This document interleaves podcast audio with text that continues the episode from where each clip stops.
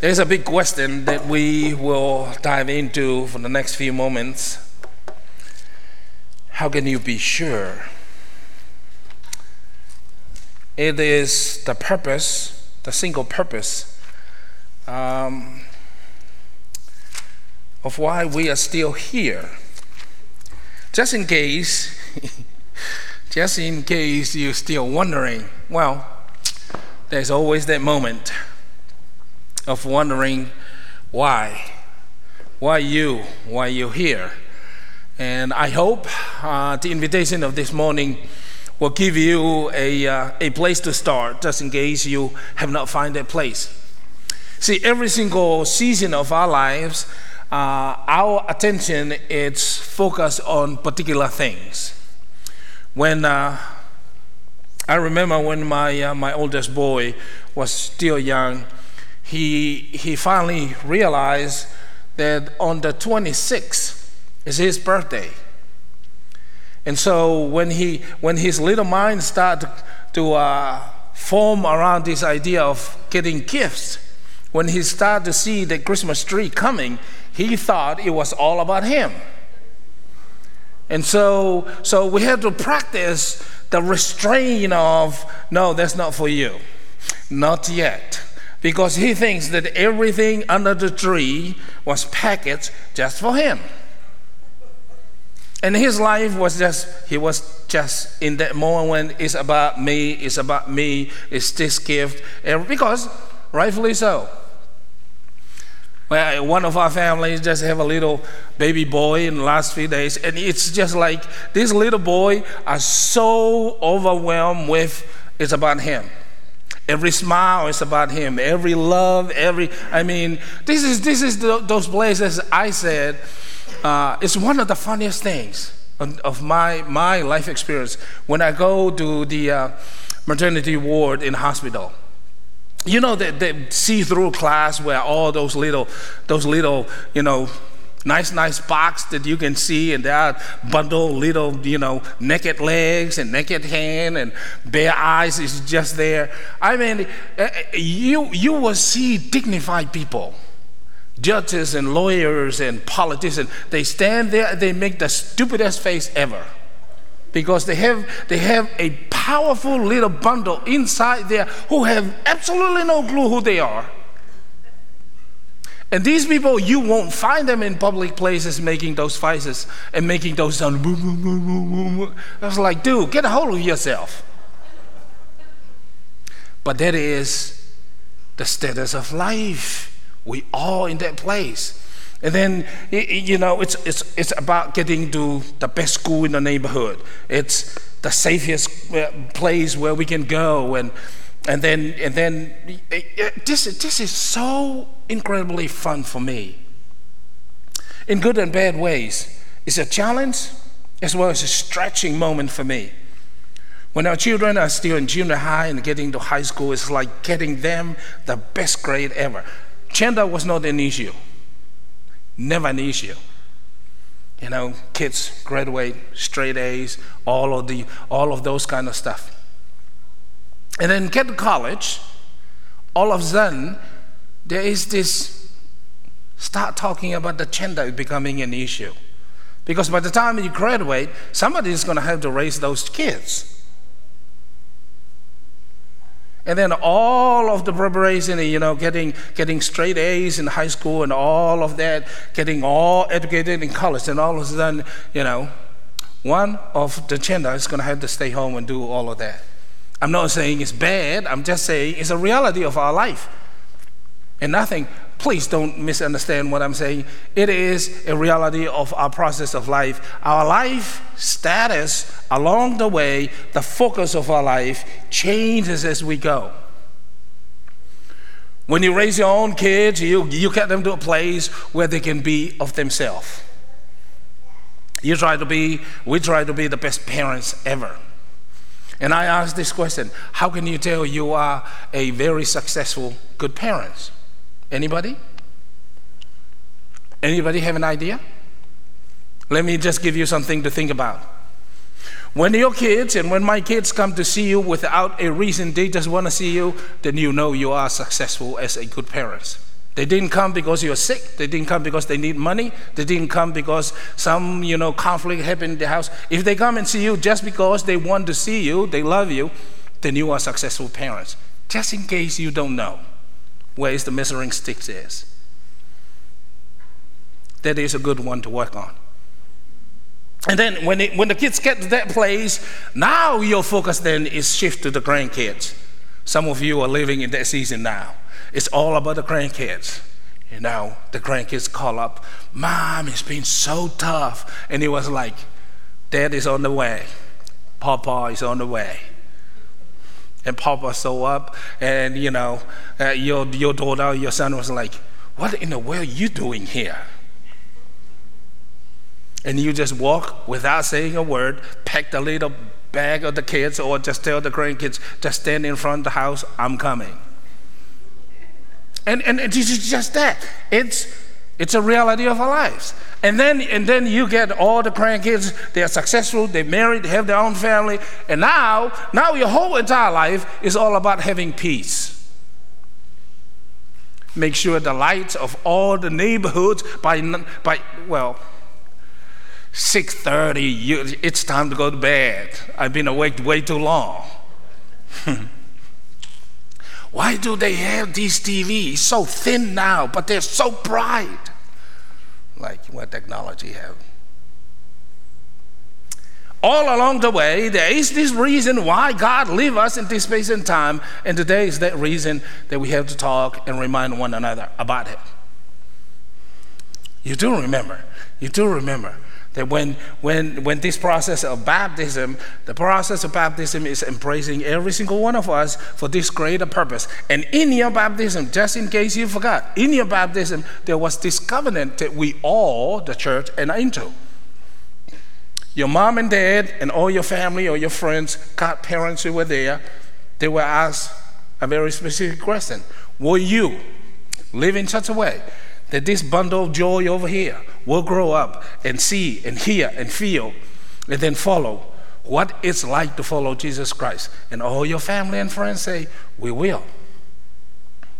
And then the preacher turned to the whole congregation and say, Will you do everything in your, in your power to live in such a way, to raise this child, to learn what it's like to be a follower of Jesus Christ? And the whole congregation say, We will. What's funny about that? We're still asking for volunteer for the kids. We need teachers. And the whole covenant is we will. We'll support from the bands. Whoa, play, play, play, play. This, this, this board, this board, if you will, is a full-on contact sport this covenant or this relationship, the purpose of why we are still here. And they do understand after that covenant of baptism, whether you're baptized as a child or baptized along the way of transformation of your life, you've given yourself to a greater purpose, a greater meaning. And that means your life and my life is no longer ours. That is the covenant. In another word, translation, this church this church, this thing called church, whatever this thing called church, is not about you and me, is it? Somebody say amen. I know you're kind of nervous about saying that. Because it's our human tendency to say it's all about me. You remember that little infant that I was talking about? We have learned early on it's all about me, me, me, me, me, me, me. Because you got it, you receive it. Every kiss is come for you, every gift is come for you. Every mercy, every joy, every forgiveness is come for you as a, as a young kid. And you needed that to learn what those qualities are. But some of us never shake it out. We live that way all the way through young adult, young profession, through young parents, and, and this is all about me, all about me. And you learn along the way how difficult life is when you are so insist it's all about you and me. This whole mission of this church, not just this church, church as a whole, it's about here is the job description. Now that you are so comfortable in your little spiritual parking lot, Uh, just, just sit, just sit. I know some of you, some of you are going to be shocked that you're reading this. Sit down. But if you are one of those, in your honor and your own value, you, you, you had to stand in that, then you do stand. Let us read this together. Now the eleven disciples went to Galilee, to the mountain to which Jesus has directed them. When they saw him, they worshiped him, but some doubted. And Jesus came and said to them, All authority on heaven and on earth has been given to me. Go therefore and make disciples of all nations, baptizing them in the name of the Father, the Son, and the Holy Spirit. And teach them to obey everything that I have commanded you. And remember, I'm with you always to the end of the ages. And all God's people say, Amen. amen. You may be seated. So, God, for the next few moments, remove anything the hesitancy, the reluctantness, the pushback that we are feeling right now.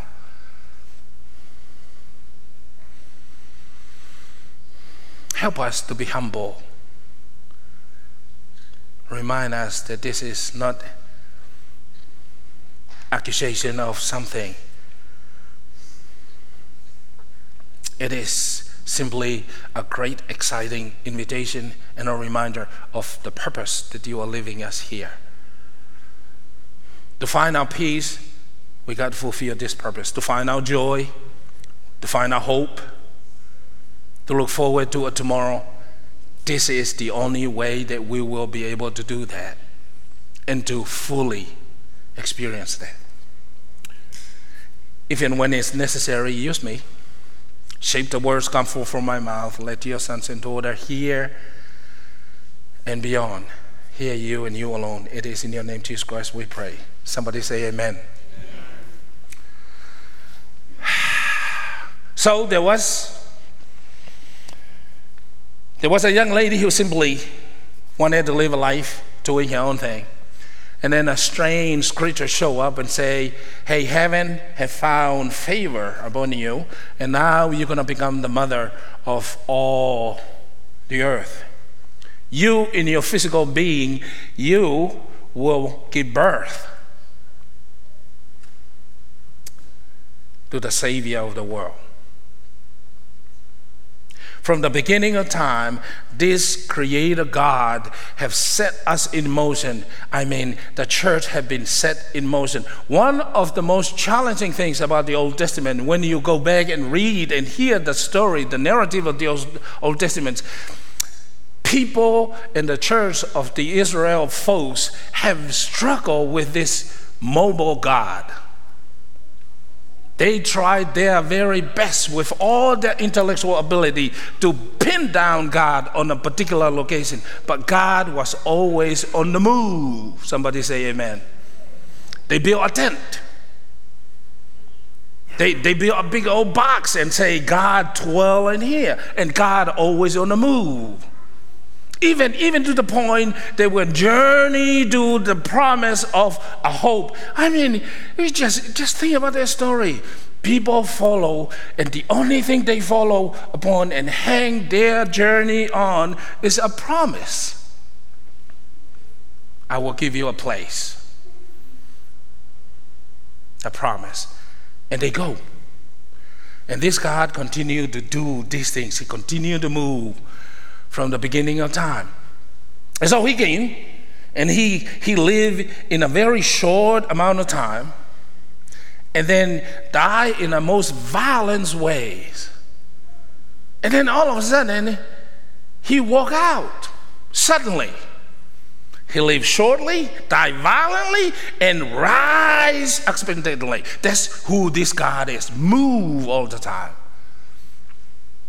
And then when he moved, he showed up to a group of losers. I mean, this is how bad this little group is. You remember? You remember the story? They hide themselves and close the door and they hid in there because they were so afraid Jesus is being killed. Who next?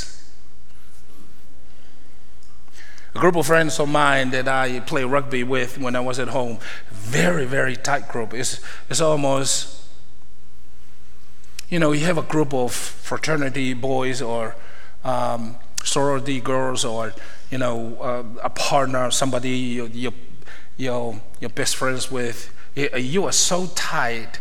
You think alike. You, you just know how to be. I heard, uh, I heard people who talk about this, uh, folks who serve together in the military, they share a common experience somewhere else.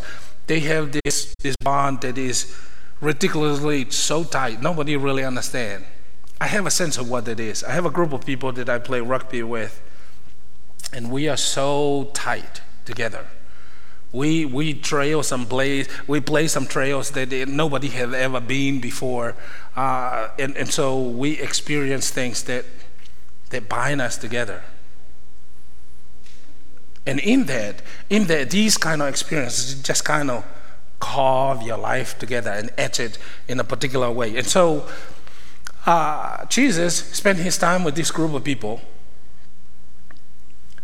And then, and then there is this moment of what are we going to do now? Who's next? This group of guys that I, I spoke of, uh, we live here, short little life, but some of our groups have passed away. And we start to ask the question who is next? You know, I used to tease the folks who've been around sometimes, you know, your first page in a paper is the obituary. You just read the names, who's gone and then, and then you hear the conversation. I went to my 50th class reunion. And one of the first things you do is, is count.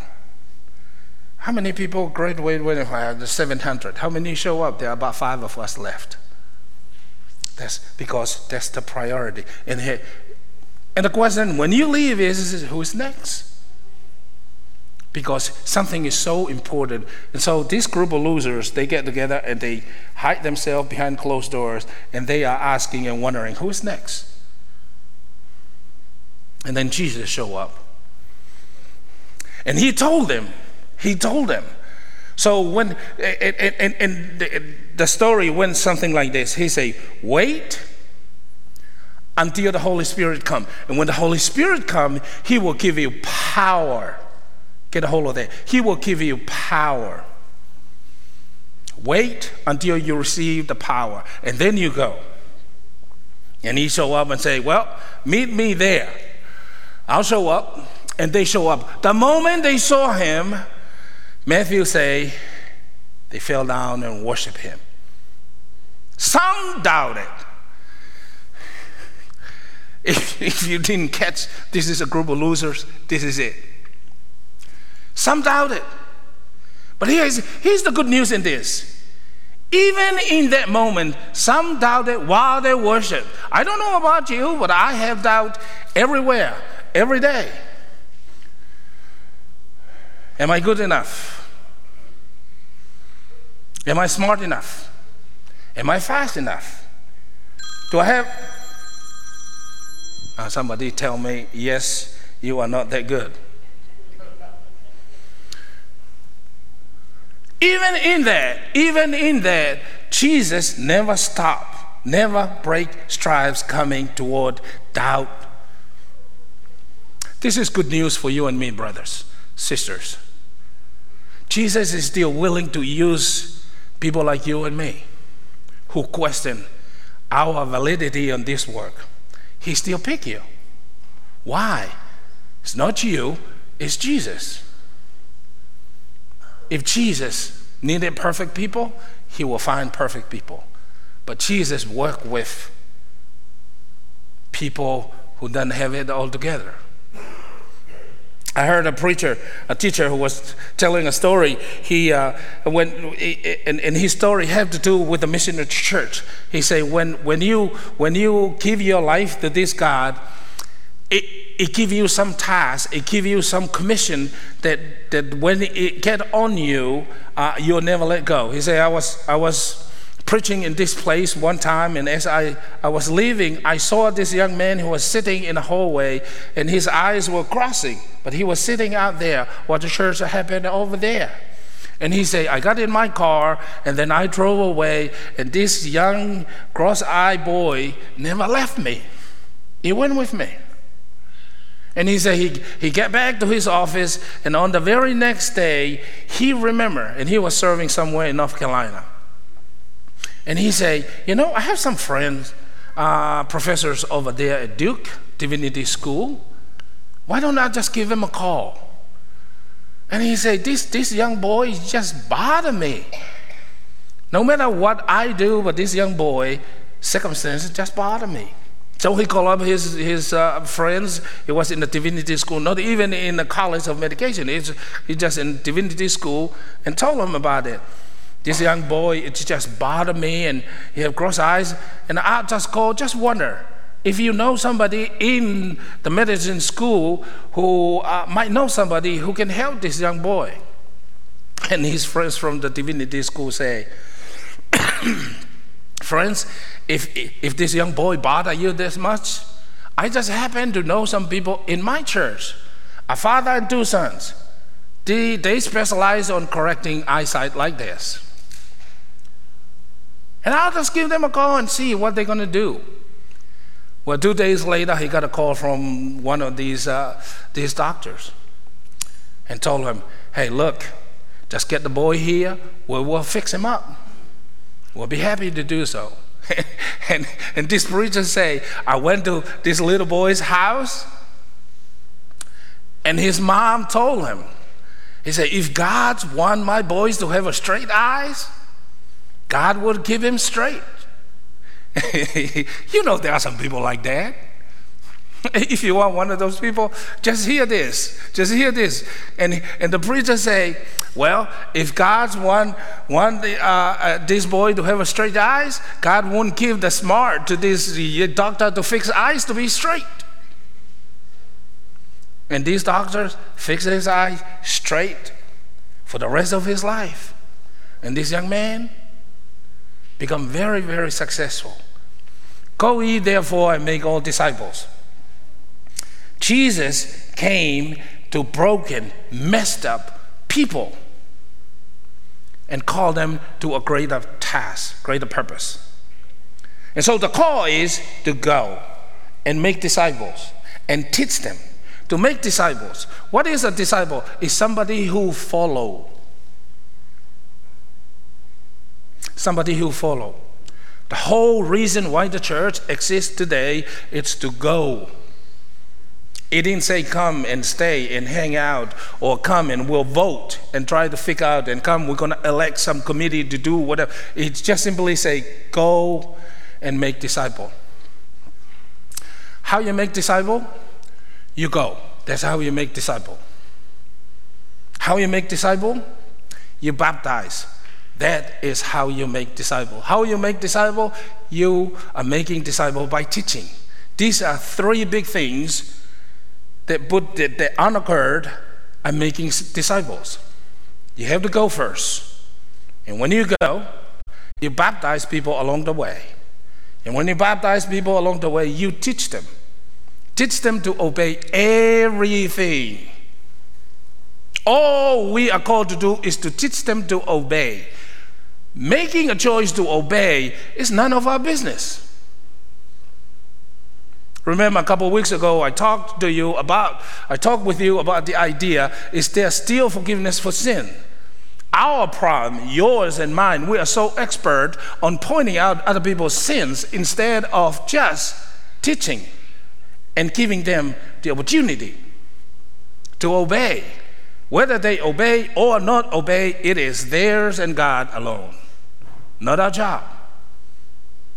See, for us, the church, we spend so much time, resources on evaluating and cleaning those fishes. The call is go and fish.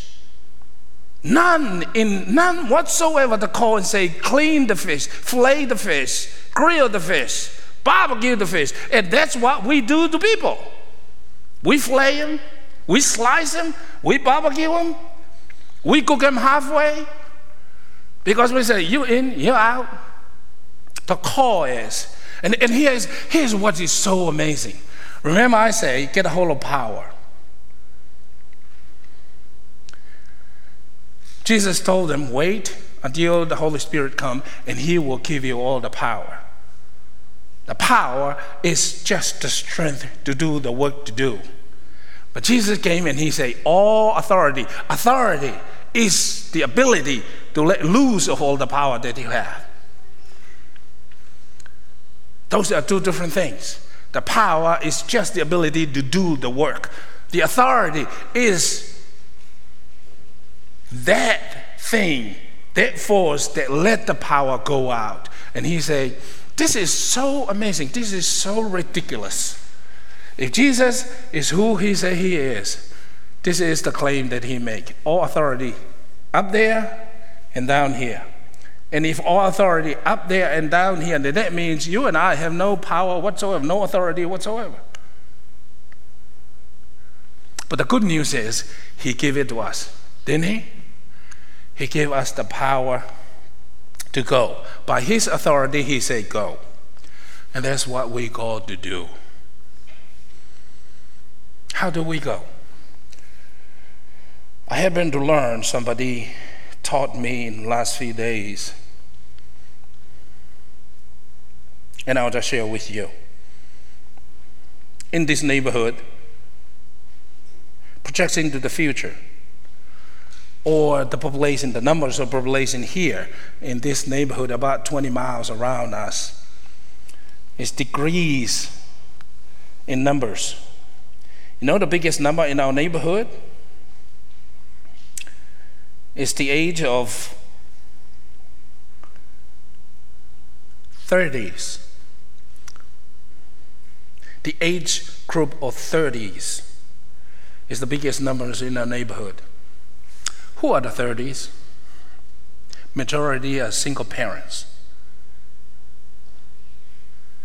So it's a single mom or a single dad with children. And if our call is to go, these are the people that we are called to go and be with and hang out with and do work with, to serve and serve with in our neighborhood. These is the work that we do. We do a lot of work here.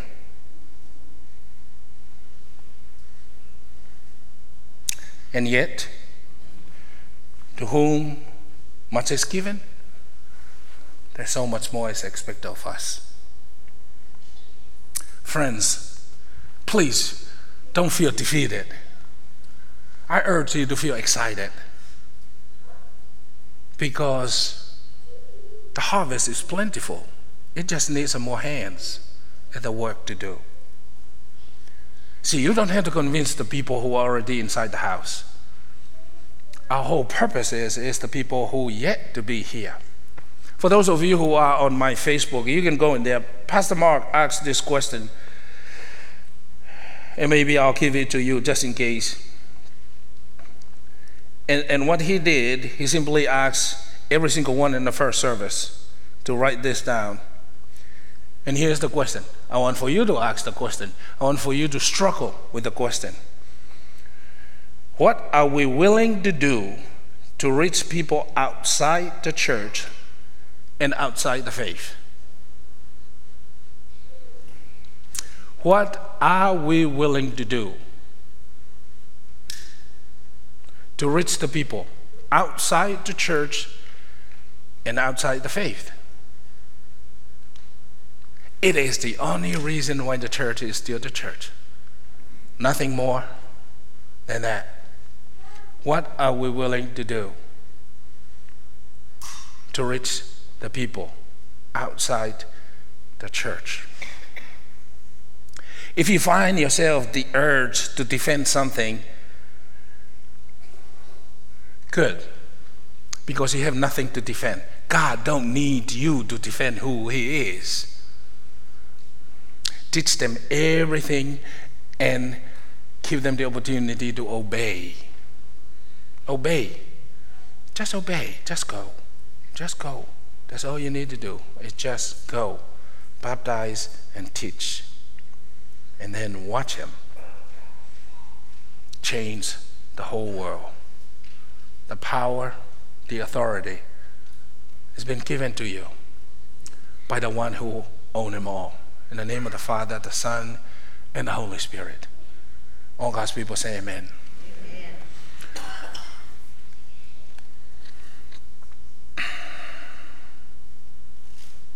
Maybe, maybe someday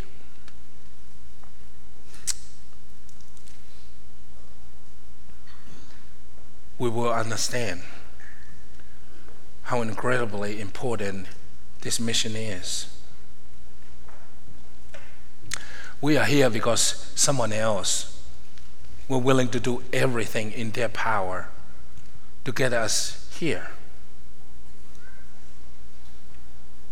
And because we enjoy being here, you're giving us an opportunity to do that for someone else while we're still able to do.